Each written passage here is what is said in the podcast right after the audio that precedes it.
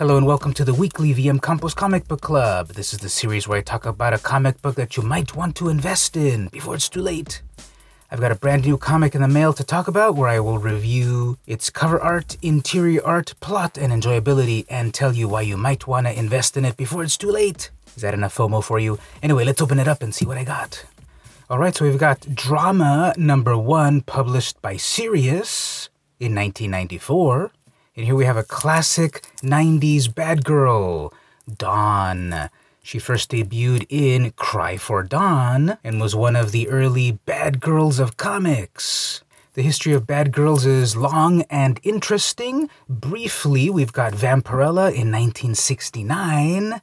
Elektra in 1981, and then in the 90s it really blew up with a variety of bad girl characters. Lady Death in 1991, Razor in 1992. In 1993 we had She and Angela and Glory. In the mid 90s we got Witchblade, Danger Girl, and more. The history of Bad Girls comics deserves to its own series, so don't forget to subscribe to keep up to date when I put out that video. Anyway, let's talk about this book. So the character Dawn debuted in 1989 in the first issue of Cry for Dawn, published independently by Joseph Michael Linsner. First printings of Cry for Dawn number one are not too expensive, so first appearances of characters are always valuable to invest in, especially low print run, independently published comics, especially in higher grades. Now, if you can't quite invest in that first issue, they're a little harder to find. You can find second prints and third prints. Those are fine too. Here's another one to invest in. This is the first appearance of Dawn in color. This is one of one. It's a one shot. Mature readers. Dawn debuted as a black and white independent comic of the 80s, one of my favorite niches of comics. But she was right at the very end of the 80s, at the beginning of the 90s, and part is considered part of the bad girls craze of the 90s. So let's rate the various factors of this book.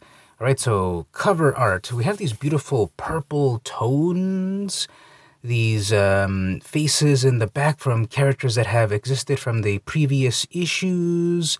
So beautiful purple tones, and then we've got Dawn herself contrasted. Her her her red hair really stands out as one of her defining character traits, as well as that eye. It's also part of Linsner's logo over here. It's got like a, a classic Egyptian, ancient Egypt motif and so then there's other aspects of the character that also stands out. He's a supernatural character after all. I'll give the cover a four and a half out of five. It's just a striking cover. Those purples are beautiful. And then the white tones plus the red really stand out. And I have to ding it just a little bit because you might not always want to show this off in your collection all the time, but you do you. Let's talk about interior art. So, as I said, this is the first appearance of Dawn in color. And right away, the very first page that I see here is beautiful, beautiful red tones, this dark black clothing. She does wear clothing, very little of it oftentimes, but it's often very striking clothing. So, the fall of the goddess, psychobabble, angry Christ. So yeah, interior art, as we can see here, it's can be very surrealistic like what is happening with these characters over here. There's a lot of motifs in the color. See how we go from these red and pink tones to then cool blue tones, very imaginative art. Like, what am I looking at over here? This skull character looks horrific and amazing. Beautiful expression over here. So, right away, I'm going to say this, this interior art is a 5 out of 5. For an independently produced comic, this is some beautiful stuff. I've seen a lot of bad uh, independently produced comic art. There's a lot of it in the 80s. And so when you see some good independent art, now the, the paper quality is also very nice. It's a glossy, slick paper. A lot of independent, well, that guy's not having a good time. A lot of independent uh, comic books out there are just not good quality paper, not good quality art. Sometimes the anatomy is a little bit off. The mise en scene, that's a very fancy way of saying the scenery. Sometimes the scenery isn't as nice as it could be, and especially with the black and white comics, the art can be very, very muddy. But as we're seeing here, this is just a lot of great art very imaginative things to look at. As I said, it's a five out of five. Great paper stock, great coloring. It's not the sort of low quality, big two style of printing.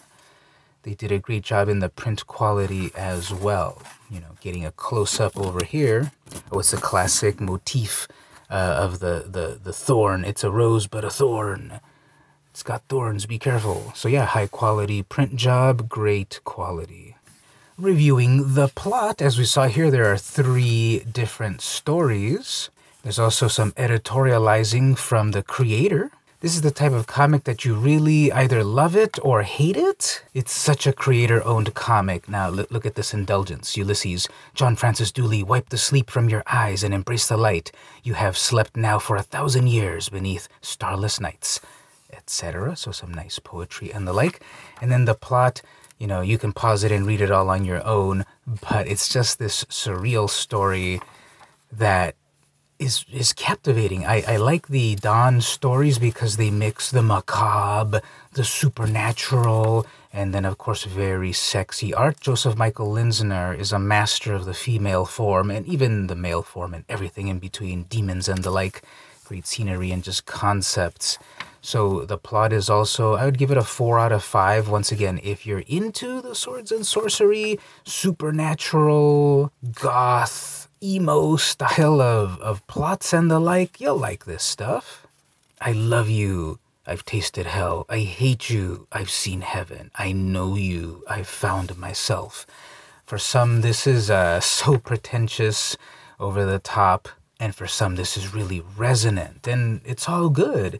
If you see these stories, these fantastical stories, and you feel something from it, if it makes you smile, if it makes you cringe, if it makes you think, if it makes you feel special down there or special up there, then it did its job.